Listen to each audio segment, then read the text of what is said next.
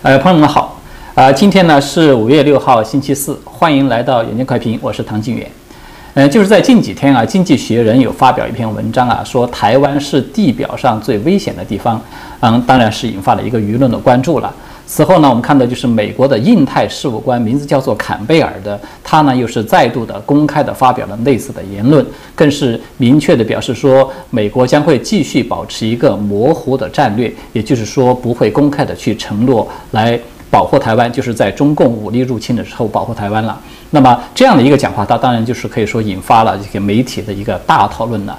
呃，那么今天呢，还是由我和艾瑞斯，我们俩一块儿来和大家来聊一聊这个相关的话题。那么欢迎大家和我们一起来这个参与讨论。是的，那非常感谢唐娟老师呢再一次邀请我来到这个节目。那今天我们要谈论的，的确是看到这位美国现任政府中可以说是高官呢，对台海问题呢是有一个表态。那么他呢是谁呢？他是美国国安，就是国家安全委员会上的针对亚太事务的一位协调官。那他的名叫坎贝尔，那他也被外界呢誉为说是美国亚洲事务的沙皇。那可以说是影响力是举足轻重。他是专门负责亚太事务的。对他就是专攻指导白宫针对亚太事务上的政策的。那么这位坎贝尔呢，他前几天就是前天了，在这个接受《金融时报》。做举行这个座谈会上采访呢，他就表示说呢，他觉得美国针对台海问题上呢，应该有四点的表态。他说，第一点呢，说中美现在双方都认识到，说维持台海的现状是符合。双方利益的。那么第二点呢，他又说，他说呢，如果美国改变战略模糊政策的话呢，有可能会有这个 significant downsides，会有重大的缺点。那什么重大缺点呢？他又继续说了，说如果说两岸真的起冲突的话呢，到时候就不仅仅是地理范围上的冲突这么简单了。他说呢，这个战火呢将会延烧，将会给全球的经济呢带来这个很大的重创。那么第四点就是大家最关注的，也是可以说为什么引起这么大舆论这一波的原因的讨论了。他提到呢，他说他认为美国现在不应该改变一直以来的这个战略模糊的政策，相反呢，应该要去继续这个战略模糊，并且呢，他觉得这才是维持和平还有稳定的最佳途径。那换句话说了，唐老师一开始就提到了，什么叫战略模糊呢？就是说。如果有朝一日啊，这个中共他真的要武力攻台的话呢，美国到底会不会出手？到底会不会援助台湾也好，还是军事上的参与也好，到底会不会有这么一个明确的说，你到时候遭难了，我会站出来帮你？对，出兵，尤其是美国，我会不会出兵？这是一个最重要的表态上的这个到底是模糊还是清晰的界限。那么这一位印太事务官呢，他是表示说还是要继续模糊下去，是吧？就是说刚才这个艾瑞斯，其实我觉得你提到的第一个问题啊，我们现在就是讨论一下这个第一个问题，就是他的观点，他认为说是中美双方现在都共同的认知到了，说是要这个。维持现状，台海才是符合中美双方的利益的。我觉得我听来听去，我就觉得这个表述本身是有问题的，对吧？什么问题呢？就是我们看到啊，现在台海的现状。和他的这个表述，这个是客观事实，其实是不相符合的。因为台海为什么这么紧张，对吧？大家可能都看到，最近台海的确是很紧张。其实《经济学人》那篇文章，他说台湾是地表上最危险的地方，这个论断本身，这个标题本身就引发了很多的争议。因为这有很多这个舆论就提出来，就说你这有点太夸张了吧。就是，台湾现在算是最危险的地方吗？其实有远比台湾更危险的地方，比如说这个像缅甸啊，是吧？现在打的这个正在公开的杀人了，呃，像这个在乌克兰呐，很有可能还会引发这个一场战争啊，等等。呃，那么其实这些地方，他们认为可能比台湾是更危险。其实从这个角度上讲，我觉得应该说，《经济学人》他的这个标题其实可以说，我觉得它是比较准确的，就是说，呃，因为台湾台海的这个问题。它无论怎么说，我觉得它跟其他地方的性质不一样。你看其他地方，你不管是乌克兰也好，还是什么这个缅甸也好，还是其他什么地方的一个危机好，它其实都是局部的，对对，它都是局部的一个危机，它都不会不太可能说是引发一个世界性的这种危机。但是台海真的不一样。如果说台海真的是开战，你想想这个台海，如果说一旦开战，真的呃，美国和中这个中共都参与进来，它是意味着什么？就是。世界的对对对，它很有可能是一场世界大战，因为就是第一经济体是吧？和第二经济体，也就是说世界的排行老大和老二之间。会发生一场这个就是真刀真枪的一场这个对决，而且呢，我们都知道，看到美国现在不是在联盟很多这个盟友嘛，对吧？就是如果说美国真的是真刀真枪的参与进来，那很多盟友很可能会跟进的，比如像日本啊、澳大利亚这些都是已经有公开的表态会参与了，那它真的就有可能会引发的是一场不是一个局部战争了，它就很有可能是一场世界大战。所以从这个角角度上面来讲呢，经济学论这个论断，他说这个台湾是最危险的地方，它其实我觉得是说明台海的这个战略。意义，对吧？非常的重大，这个是一个问题。那么另外一个问题呢？我是觉得他就是他在这里面提到，他说中美双方都认认知到，说是维持现状是符合双边利益的。我就觉得他这个有一点一厢情一厢情愿。你有没有觉得还是有点一厢情愿？因为刚才我们说了，就是说中共其实现在在改变这个台海现状的是谁？恰恰就是中共嘛，对吧？我们看到中共，它其实从宣布什么这个台海这个中线，是吧？呃，不存在什么这个台湾海峡的中线，然后这个出动大批的飞机，几乎是每天啊，前段时间都在开始对这个台湾进入到台湾的防空识别区进行骚扰啊等等，这些就是行为，它都表现出来，中共是在开始就是有意的要改变这个台海的现状了。那么你这种动机，它表现出来就是，它就带来一个问题。就是说，中共是过去台海是平衡的，是吧？但是现在中共想要改变这个，打破这个平衡，他想要改变这个现状，才是因此而引发了整个台海的这个危机。也就是说，站在中共的角度，我觉得他们其实有个想法，他们认为现在来改变台海的现状才是符合中共的利益的。对他才不，他并不是说认为是维持现状是符合他的利益的。对对，这一点我是这么来看的。那我们也知道，说他提出不要改变这个战略模糊，但是其实他也不是说很独特的观点，可以说是美国可以说政府中上上下下，无论是前任的政府了，从蓬佩奥啊到比如说几十年了吧，对，一直以来都是反复的说我们需要保持战略模糊。那包括拜登现在这一位可以说是情报高官了，这位叫做海恩斯的，他也是说呢。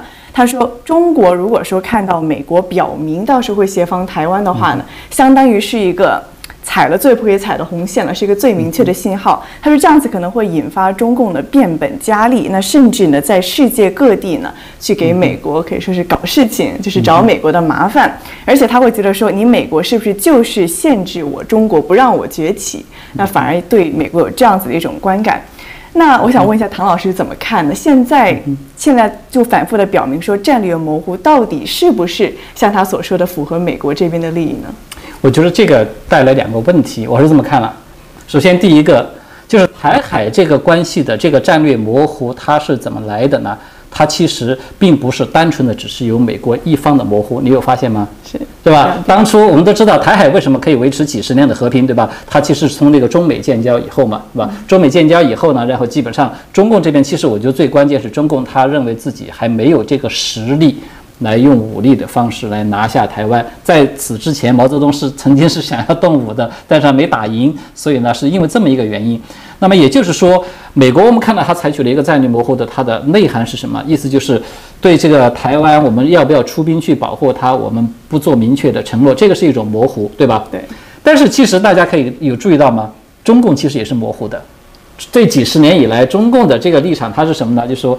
我们当然是主要的是以和平的方式主张，是吧？以和平的方式来进行统一。但是呢，我们绝对不会放弃说这个动用武力的这个承诺，嗯，是吧？这个本身也就是说，中共它究竟是要究竟是要使用和平的方式来这个和台湾来统一呢，还是说要用武力的方式来解决这个问题呢？它其实也是模糊的。你会发现，甚至连台湾本身，中美台嘛三方，其实你会发现台湾的立场。在这几十年以来也是比较模糊的，它模糊在什么呢？就是台湾，我们一直它都有一个统和独的这么两种这个势力，是吧？或者是一种阵营，包括他们的这个，也可以把它看为是一个政治主张，统和独之间。它其实也是在摇摆的，究竟要统还是要独？就是说，它其实并没有一个，就是台湾的政府本身也一直都没有一个说明确的给出一个说法，或者说给出一个这么一个政策。所以我们就看到，过去这几十年以来的，就是台海的和平，它这个模糊其实是为什么能维持几十年的和平呢？是得益于这三方，三方都模糊，大家都模糊，大家都模糊，它意味着什么？它其实就是一种对等，对不对？就是一种对等。但是现在就带来刚才我们说了一个问题，这个模糊呢被打破了，被打破呢这个清晰化最先实施清晰化打破这个模糊的是谁？是中共，中共对吧？这中共自己，中共自己明确的提出来了，我们是要有时间表的，就是要把这个台湾要拿回来的。他这个时间表啊，他其实是在，我记得是至少是在这个江泽民时代，其实就已经有提出来，但是没有说的这么的明。说的最明的是在习近平的十九大的那个报告上面。习近平在十九大的报告，他就有明确的提出来说，我们要在这个建就是建政吧，就是一百年，也就是二零四九年，应该是按照这个时间表算的话，他要实现他所提出那个目标，就是所谓的中华民族的什么伟大复兴这个目标。然后他下面就有这么一句，大概那个意思就是说，要实现这个伟大复兴呢，那么祖国的这个统一就是必须要有的这个内容之一。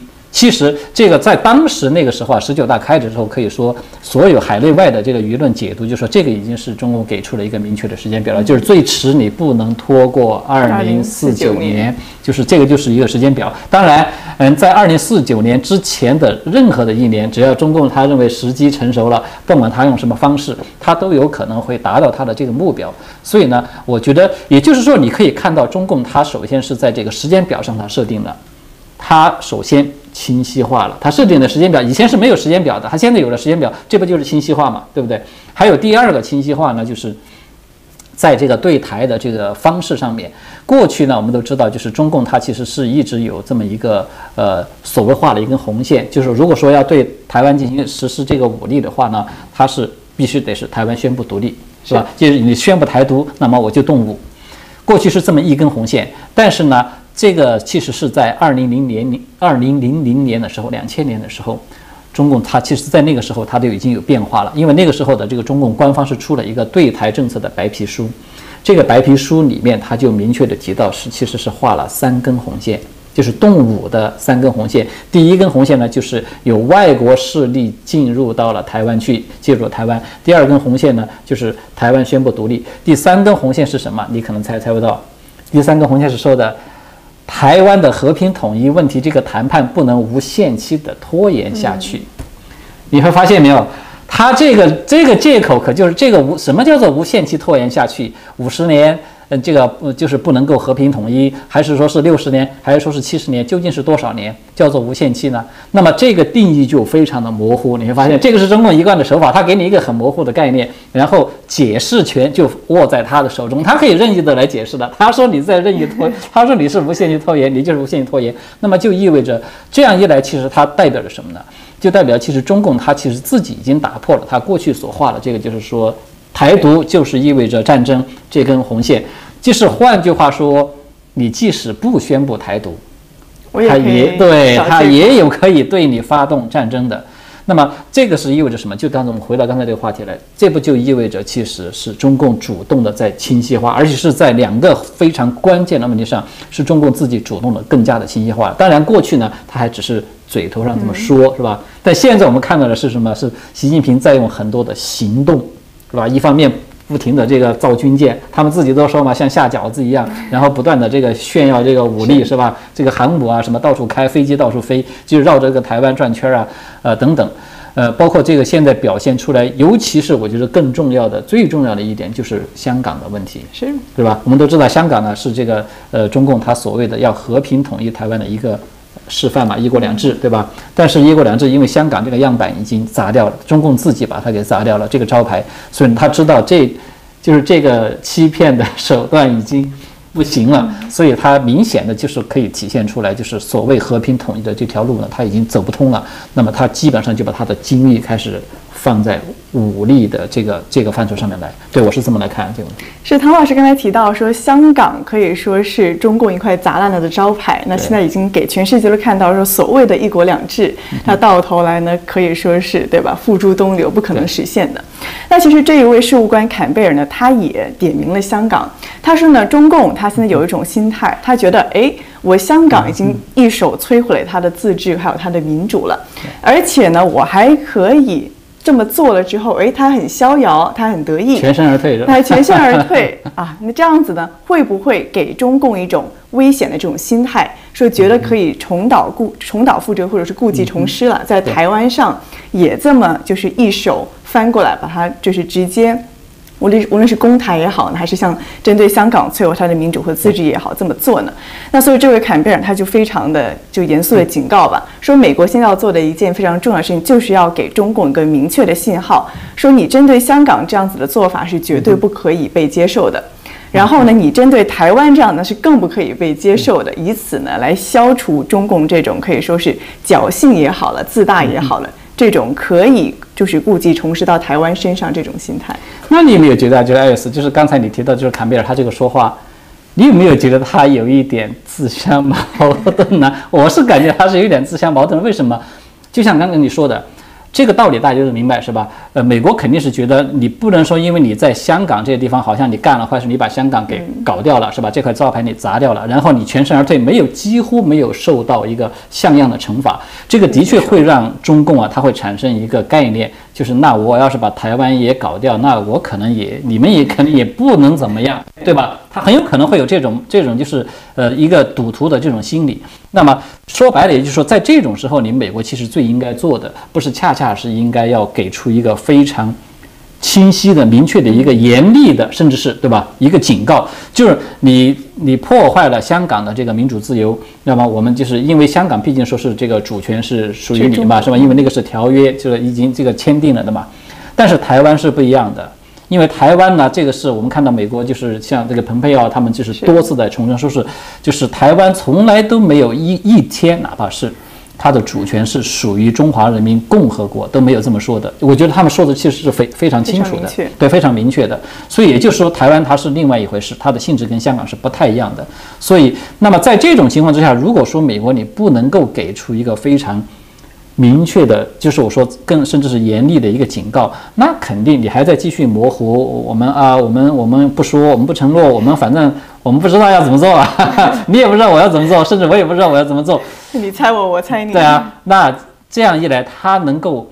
对习近平，就是对习近平这样人，他你觉得他会产生一种足足够的震慑的这种作用吗？我觉得其实是比较值得怀疑的。那由此呢，像刚才唐老师提到说，模糊可以说是中共自己带头模糊，那清晰呢也是中共自己带头清晰。对对，你说的很对。那到今天呢，其实我觉得那美国这方面也有某种程度上的清晰化吧。那虽然说这位事务官出来说啊，我们应该保持。战略模糊这个策略，但是从行动上来看，我觉得美国的现任政府还是前任政府也好呢，其实都在把这个战略模糊下的让中共去讨价还价的空间呢，是一而再再而三的给它缩小了。对，那比如说呢，就是延续川普的政策了，或者是继续这么做也好，是他自己有这么一个线也好了。那拜登政府下，我们看到，比如说拜登刚上任这个就职典礼上。就请来了这个肖美琴，那这也是史上一九七八年来首位的，可以说是第一次这么一个出席美国总统就职典礼的大使。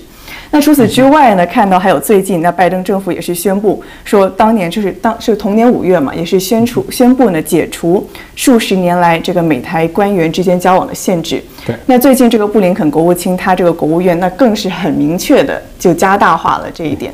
那再看呢？那比如说，拜登自己也说了，说美国对台湾的支持呢是什么？Hard as rock，坚如磐石。那他也提到呢，说要外界要增，那外界也因为看到拜登反复的提这些了，那当然就呼声越来越高，说呢，你干脆呢就要对台有一个正式的，可以说是帮他防御，或者是是吧？对，就是军事上的一个承承诺。那我相信这也是为什么，或者说是战略模糊还是战略清晰这一点，到今天可以说是所有人吧，无论是美国一方还是台湾一方，那或者是中共那一方，都非常关注的一个抉择性的表态。其实，就是我非常赞同你刚才提到一个观点，我觉得你说到一个非常重要的问题，就是我们看到，无论是在蓬佩，就是蓬佩奥时代，还是现在的布林肯时代，是吧？就是现在或者叫拜登时代嘛，他都。有存在的一个问题，就是所谓的战略模糊和战略清晰，其实它是一个很长的地带，是它并不是说像一张牌一样瞬间翻过来就是黑，瞬间翻过去就是白，它不是这样一种状态，对吧？它其实中间我们发现这个模糊和清晰这之间其实有一个很长的一个灰色地带，一个一个半清晰半模糊的状态。也就是说，就像你刚才提到，就是这个这个蓬佩奥时代，其实它也并没有说明确的我们给出一个承诺。但是呢，我们我们都知道，为什么蓬佩奥给人感觉是他就对台湾好像是比较支持、比较强硬呢？对，他是说的少，但他做的多，对 就他行动上比较多。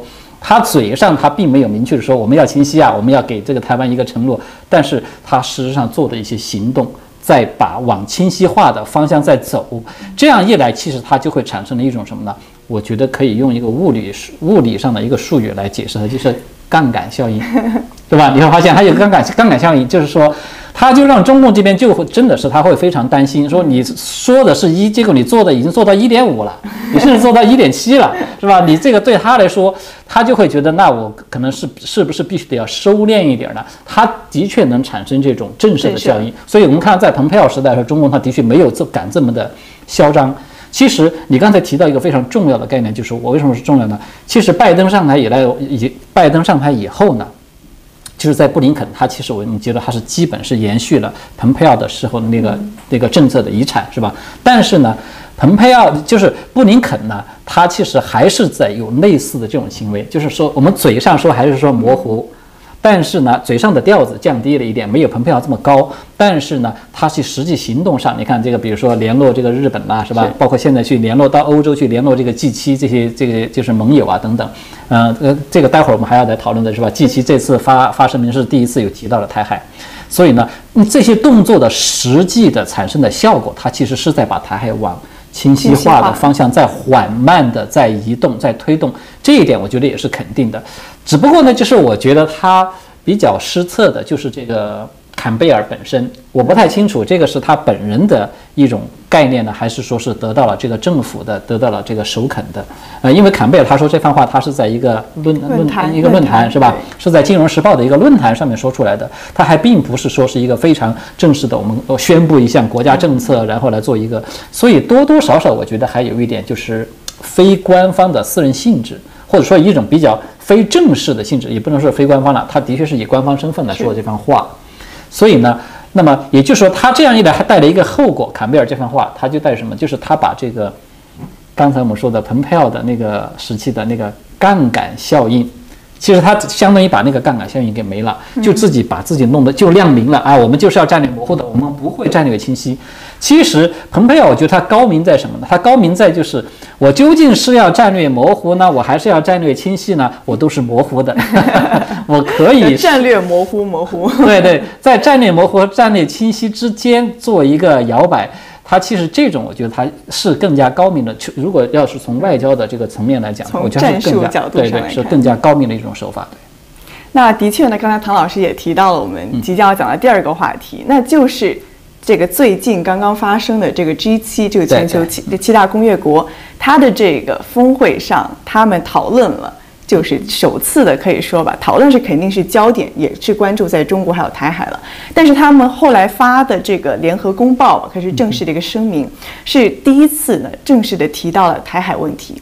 那其实除了提到台海问题之外呢，我们也知道这七个国家呢是可以说把中共的红线呢都踩了个遍。对吧？把几乎所有的红线都踩。对，应该中共看来就是说哪壶不开提哪壶，全都给开了。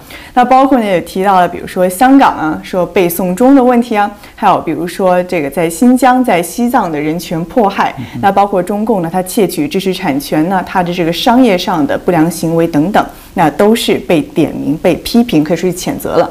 但是呢，重头戏还是来到台海上的表态。那么这一份 G7 的声明呢，他就提到了关于台湾的几点。那么首先呢，他说呢，说要台湾呢是鼓励台湾要有意义的参加这个 WHO 还有 WHA 呢，就是世界卫生组织还有世界卫生大会。那其实这一点一直以来，可以说这段时间以来吧，都已经是被美国都在呼吁，都在呼吁，都已经在抛出来叫台湾去这么做了。那么第二点呢，他就说了，说呢我们支持也重视台海和平以及稳定。的这个重要性。他说呢，我们是强烈反对任何单方面的试图改变现状，还有违反国际法秩序的行为，尤其关切军事化、强制还有胁迫的行为。那么这个可以说是首次吧，欧盟中这些个重要的大佬们连同美国，对吧，一起针对台海问题有个公开的正式的表态。对，就是在他这个机器里面表态，我觉得他是第一次提到这个台海，是吧？而且说是表示关切。我觉得他其实有两个要点。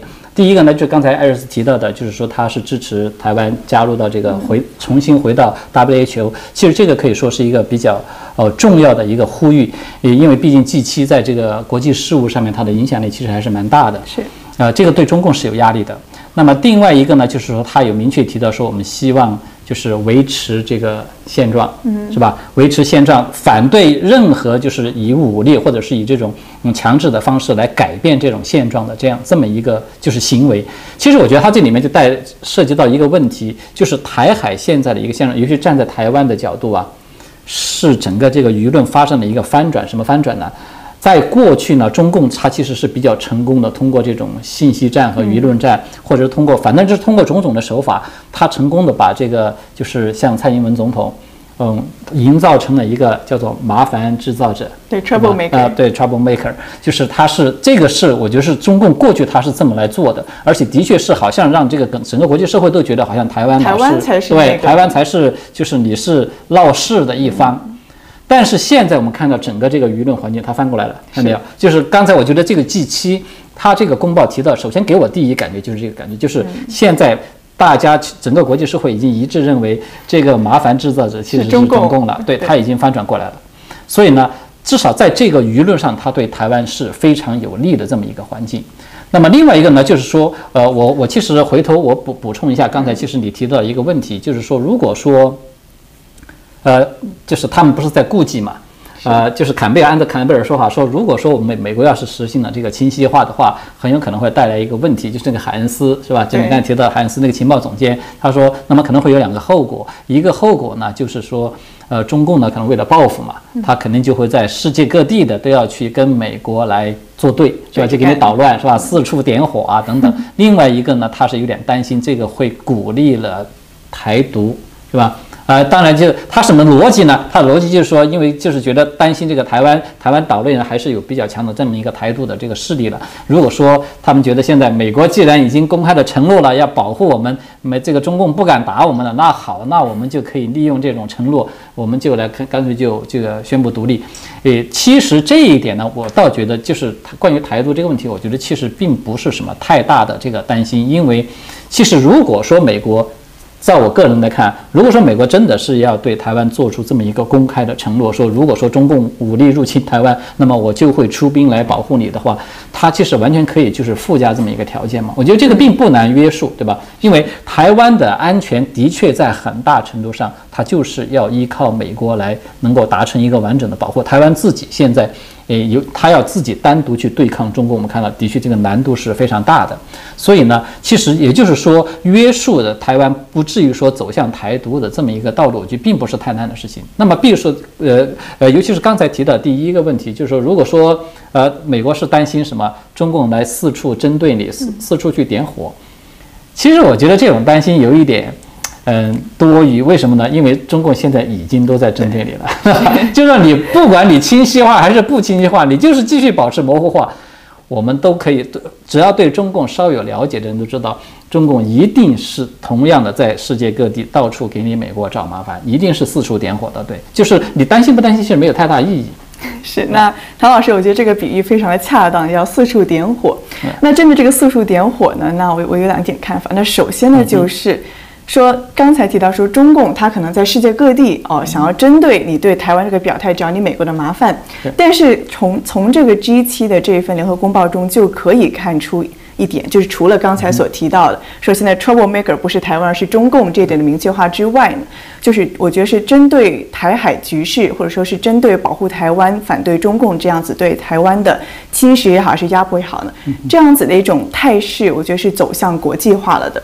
就以前可能是哦，美国在上面比较领头，但是现在看到，无论是刚刚过去的这个，啊，这个拜登见了那个日日本的，对比如说嗯他就已经在联合的声明中明确的提到台湾了。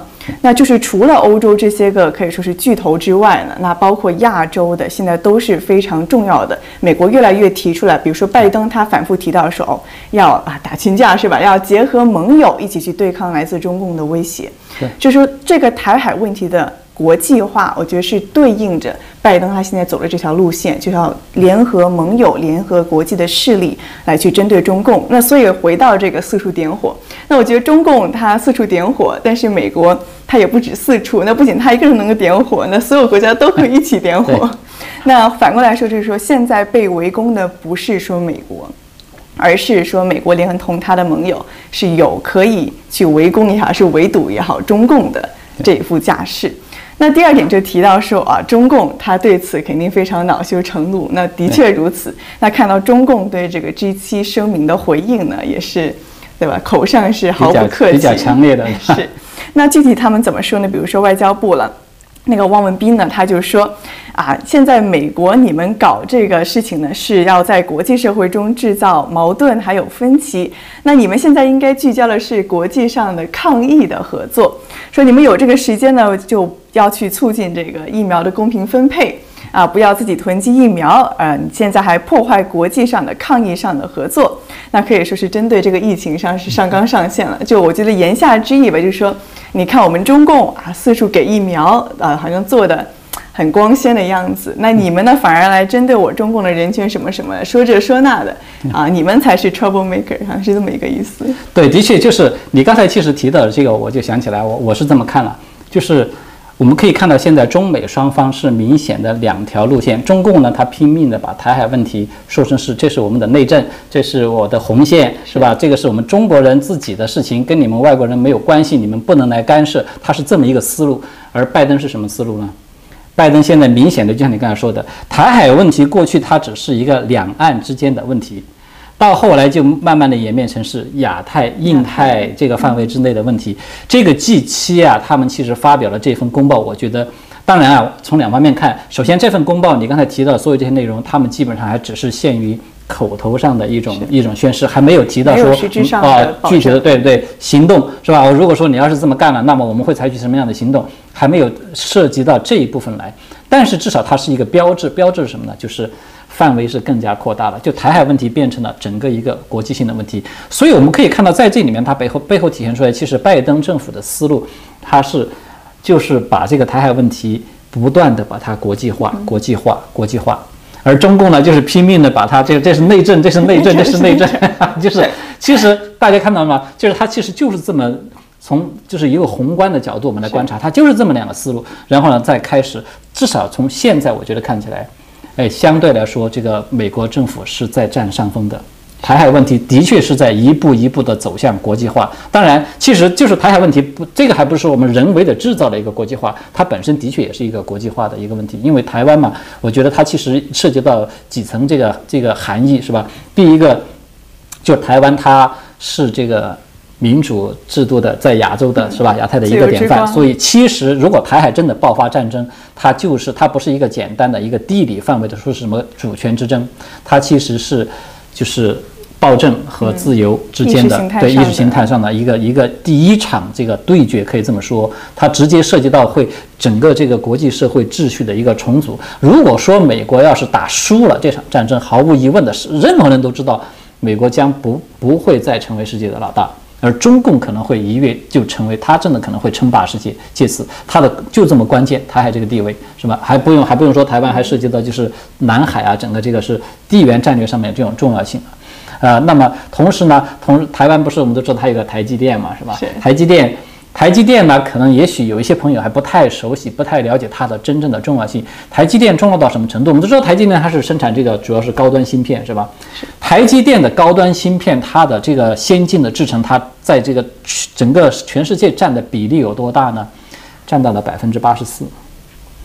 也就是说，台积电掌握着全世界的高端芯片的绝大部分的这个命脉是握在台积电的手里。如果说是台湾被打下来了，中共。这个就是落到了中共的手里，台积电对，就光凭这一点，对全世界来说，对整个自由社会来说，都是不可承受的代价。所以从这个角度上讲，我觉得就是说，呃，就是拜登政府做到这一点，我觉得他相对是比较成功的。他把台海问题现在越来越的扩大到的国际上面来的。那的确呢，这一次的 G7 会议可以说是拜登上任以来第一个正式的这种多边性。对重要会谈的，可以说是他的首秀吧。那唐老师刚才对他的评价是说算是成功的。那我觉得中共呢，他们自己 也有也用一句话总结了这一切的一切吧。那《环球时报》就中共的这个官媒了，他就说呢，他说呢。嗯，他说，新闻布林肯呢，他是提到说啊，不想搞这个新的冷战冷战。但是中共那个《环球时报》他说，我们不信，说呢，你说不想遏制中国，但是如果你真的这么想的话呢，那就不会反复的这么去做这些事情了。那他还提到一句呢，他说呢，他说呢，在这个说拜登团队呢在说一套做一套。他说呢，他们在煽动美国社会还有西方世界对中国的敌视之中呢，是不遗余力。然后呢，一句话总结说呢，在新疆、香港等议题中，那当然是台湾问题上也包括了。他说，你们在这个议题上的围攻中国，比川普政府是有过之而无过之而无不及，是吧？其实我觉得刚才您说到这，我都笑了，我都觉得比较有趣啊。就是说，的确，就说拜登政府，我们知道他是比较左左倾的，是吧？比较左的这个这个，就是政治光谱上，他是比较左的。但是左派呢？他的确是普天下的左派都有这么一个特点，他就是比较双标，他的确是有这种就是说一套做一套。所以最开始呢，就是我们看到就是拜登政府上来在这个台海问题上，他语言上的确是比较比较软，比较绥靖，是吧？包括很多一些做法啊，他其实也有这种一些迹象。但是逐渐现在我觉得可以看到，就是随着事态的演变到现在呢，它出现了一个变化，就是说拜登政府他的确是在把这个盟友都开始集合起来。这个的确是在按照当初川普和蓬佩奥的那个那个轨道在继续在走，而且是在扩大的。这个我觉得它是一个客观的事实。但是呢，这个客观事实，我觉得它背后有一个最关键的因素，并不是说，我还是坚持认为。并不是说是拜登不想和中共合作，他到现在都还没有放掉、放弃这个合作的调子。就包括这个 G 七这次这个公报，是吧？他们还提到对呀，第一段就首先上来就提到说，我们还是欢迎中国以这个什么他的这个呃技术啊，他的经济的能力什么能够建设性的参与到我们这个国际合作的这个框架之中来，他都仍然还是这么在说的。好，那为什么他没有能够达成这种合作呢？我觉得最关键的原因还是因为习近平自己造成的，就是习近平始终不给他这个梯子。我是这么来看，就是可能也许不一定对啊。朋友们可能有什么想法呢？可以给我们留言，我们可以来讨论。但是就是我是比较倾向于是认为习近平他其实有点过度的自信了，对，有点甚至有点自大了。他认为自己太牛了，所以呢，他认为我不需要给你这梯子，我也能搞定你。所以他一味的这种战狼外交，我们看一下是吧？对美国是这样。对日本是这样，现在对印度也是这样，连一个基本的，你给印度送了一点援助去，这然后都要弄这么一幅图，这个就是来给印度的伤口去撒一把盐，都是这样的一种一种手法，一种做法。那你怎么可能说是这个不惹人不就是犯众怒是吧？就是我觉得他看起来是这么一个关系。那提到说中共的战狼外交也好，还是针对不同各个国家这种可以说是激进性甚至甚至是进攻性的态势也好，那就不得不顺便提一下，说最新呢，中共他是把他的矛头又对准了，跟他有这么一段恩怨情仇的吧，这个澳洲又惹翻了一个，又惹翻了一个。那这一次呢，他那这一次提出来说我们不合作的是中共。那中共呢，他就发表声明了，他就正式的宣布说呢，就即日起要无限期的暂停与澳大利亚战略经济对话机制下的一切活动。那为什么呢？那个发改委就发声明，他就说呢，啊，是因为澳大利亚联邦政府的某些人士呢，他们有冷战思维，还有这个意识形态上的偏见，说正在破坏什么两国正常交流和合作。那因此呢，要基于中澳合作，澳洲政府当前这个态度呢，要关闭掉这扇可以说是经济对话的大门嘛。那么这一轮呢，可以说是那我们知道中国和澳洲之间这一长段时间以来吧，是你来我往，对吧？毫不两边都毫不退缩的，可以这么说，是有那么一番这个情这个恩怨情仇的这段历史在里面。它这个背后啊，我我简单补充一点，是我觉得它其实背后有一点有一点隐情。这么说，什么叫隐情呢？就是不为人知，一般人没没有太注意到的。呃，在去年我们看到就是中澳之间好像吵得很厉害，是吧？哦，这个就是哇，关系降到冰点了。中共好像中共当然毫无疑问是继续战狼了，是吧？然后呢，好像是我们今天又禁止你澳洲这个进口了，什么红酒啦，啊，这这个牛肉啦，还有什么大麦啦，呃，好像还有什么龙虾呀，哦，反正很多了。看上去呢，好像澳洲是几乎没有还手之力的样子，就是感觉澳洲，因为澳洲它的这个，澳洲我去查了一下这个数据，澳洲对中共一直都是顺差，的确是可能从这个角度上讲，要打贸易战的话，呃呃，去年不是一直在说嘛，说中澳之间爆发过一场小贸易战，是吧？这比美国那个规模稍微要小一点，但是呢，结果你会意外的发现，就是因为在今年之后呢，出来了这个去年整个中澳之间双边贸易贸易的这个数据。中澳双边贸易的数据呢，比二零一九年不但没有减，反倒还增长了，增长的不多，但是呢，的确还增长了一点。呃，这这至少是基本上是在持平的基础上是小幅度的增长，是这么一个一个概念。所以你就会发现，就是说中澳之间好像打得很口头上啊，这口水战打得很 很厉害，但是其实生意还是做得很开心。对对对，生意还是归生意，还是在做的。而且我觉得这里面它有一个最关键的因素呢。就是因为澳洲的这个铁矿石，铁矿石呢，我们都知道，澳大利亚的铁矿石它是可以说是最优质的铁矿石，呃，全世界，而且它的蕴蕴藏量是好像是全世界最高的，也是。所以呢，这个澳洲的这个铁矿石出口呢，对中共来说，它基本上是刚需。嗯，因为我们都知道，中共它现在的经济拖动呢，它不是被美国这个制裁吗？这样也脱钩，那样也脱钩以后，它现在的经济它最主要还是去靠的这个过去的老的一套办法，就是搞这个基建啊，这些来拖动。搞基建来拖动它这个，那么铁矿石对它来说就是必不可少的。所以其实铁矿石的价格在去去年啊是飙升了，升到了历史的最高点。但是中共都仍然不得不买。所以中共表面上呢，我就发现其实中共它其实往往没有大家想象中的这么强大，也没有他更没有他自己吹的这么强大了，是吧？他表面上好像说是占尽了上风，呃，这个打的这个澳大利亚没有还手之力。其实他自己在铁矿石这点上他无法无法硬起来。就光是这一项就把它就给打垮下去，所以实质上最终澳大利亚仍然是保持了对这个中国的一个贸易的顺差。我们我们刚刚我们刚才不是说了吗？它其实还有小幅的增长，它其实有这么一个背景。那刚才唐老师提到了说，虽然说中共它口头上好像无论是关税也好什么打的好像很猛，但是澳洲呢，它其实不甘示弱的。那包括最近我们看到的，比如说这个维多利亚市，它取消了与中共“一带一路”的这个合作计划，就已经可以看到了说，你关税一轮又一轮的打过来，但是呢，这个不该搞的基建，我们坚决还是不搞，就是不让你中共真的去操纵澳洲，或者说是渗透到澳洲的这种基建中来。那我们可以就是稍微总结一下今天的这个话题吧。那可以看到呢，中共呢，它对美国也好，还是对欧洲这些个大的国家也好，针对这份 G 七呢，可以说又是进行了一番战狼式的咆哮。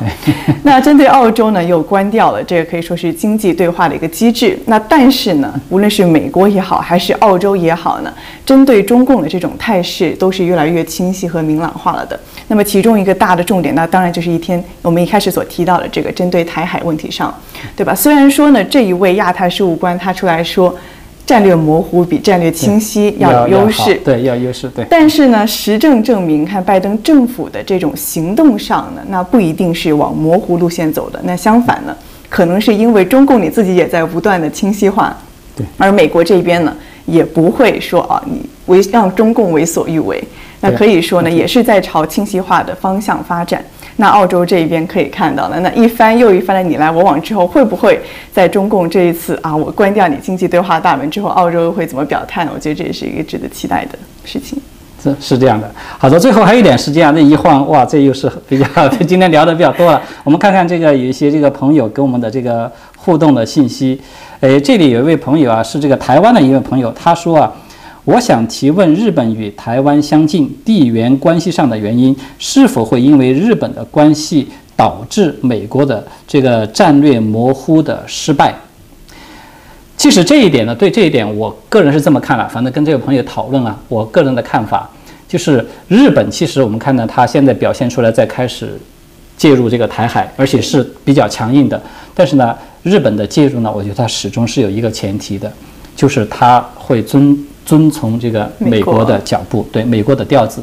如果说美国在这个台海这个问题上，我们只是打个比方啊，如果说这个中共真的是这个武力入侵台湾，而美国拒绝出兵，只是说啊给一点这个物资的什么支援等等这样的话，我个人认为，日本要是说是单独的去出兵，他甚至反过来去影响美国的态度，这种可能性非常的小。因为日本它最大的一个问题就是，呃，日本因为是战败国嘛，它之后一一直都受着这种这种限制，它的在军事啊，在很多方面它都受着限制，而能够唯一的能够对它进行松绑，能够对它放开这些限制的，其实只有美国。美国对，如果说美国在这一点上不放松这一点，那么日本它其实并做不了太多。所以呢，日本它其实真正的在台海这个问题上，如果说能够发挥一个巨大的作用的话，它最关键的是要在美国需要点头，美国需要就是明确的说我们可以出兵，或者说我们就给出一个明确的承诺。在这种情况之下，那么日本它就相当于是可以起到一个松绑的作用了。对我是怎么看。那提到这一点，其实我也想到了。那除了现在你看到 G7 联合这种欧盟的巨头之外呢，那其实美国针对印太地区的国家，那包括日本了，那这种联盟的态势也是非常的强。那所以的确呢，看着美国怎么做的这个日本，会看到这么多这种大的国家也好，还是欧洲也好，有更明确的表态之后，会不会说我针对你中共，我也配合一下美国这个大哥呢？我觉得这也是要看的。对，所以就是整个现在是美国作为世界领头羊的这个格局吧，至少到现在为止，我们看到它其实还不会有太大的这种变化。对，是，那还有一位观众朋友他说呢，说日本绝对不可以模糊化。他说日本和澳大利亚呢一定要保持清醒。那他也提到说，还有位朋友提到说，G7 国呢是少数的仅存的没有被中共渗透的世界级的重磅国际组织。那的确可以看到这次的声明就体现出来了，对吧？手里有这么大的这种权力也好，还是影响力也好，国力如此的庞大的国家呢，他不会轻易的。在你中共的经济上的利诱也好，还是政治上的威逼也好，不会这么轻易低头的。我觉得这一次 G 七啊，包括之前就是欧盟，就是前两天才这个发生的是吧？欧盟暂停了就是中欧之间的这个贸易投资协议的这个审议等等，这些行动其实这些信号已经会比较多了。我们现在看到已经出现这个趋势，国际社会对待中共是越来越敢说不。对，你会发现这个趋势吗？嗯，是吧？就这个趋势了。虽然而且这个声音过去比较小。呃，小小小的试探一下，哎，我可不可以拒绝？是拒绝，但是现在是越来越敢说不，声音是越来越大。我觉得，我相信这个现在看起来应该是一个大的一个趋势了。也就是说，对中共来说，他其实也应该意识到自己这种现在的这种现状是越来越不利的。但是我觉得，在现在中共这种开倒车啊，就是你看现在还在搞什么重新评价文化大革命，是是这样的一种态势。凡是对文革的历史稍微有点了解的朋友，可能都知道，在文革的时候，中共的外交是一种什么状态？它是一种什么状态？这红卫兵跑到这个大使馆去，跑到这个拿着这个毛毛泽东的那个什么红宝书啊，你们就必须要学习我们这个 领袖的这个红宝书，是这样一种状态，完全就像疯子一样，它是一种不理智的一种状态。那么我们现在看到这个，在中中共现在统治下的中国正在往那个方向去倒退，也就是说。我个人的判定啊，中共在现在这种环境之下，他不太可能说有一定的回到过去的那种弹性，回到过去的什么韬光养晦，回到过去的我现在放软一点，因为现在四面树敌嘛，这个压力越来越大，不会的，他一定会沿着这个，我觉得他一定会沿这个方向。你硬了，我比你更硬，然后激起对方更大的这种压力，然后一直到最后彻底玩完为止。我对我是这么看。那我觉得中国古话呢也有一句叫做“得道者多多多助，失道者寡助”。对。那我觉得这很好的反映了现在整个世界，无论是针对中共也好，还是整个的格局也好，这么一种态势。好的，呃，谢谢大家的观看，我们今天呢就讨论到这里了。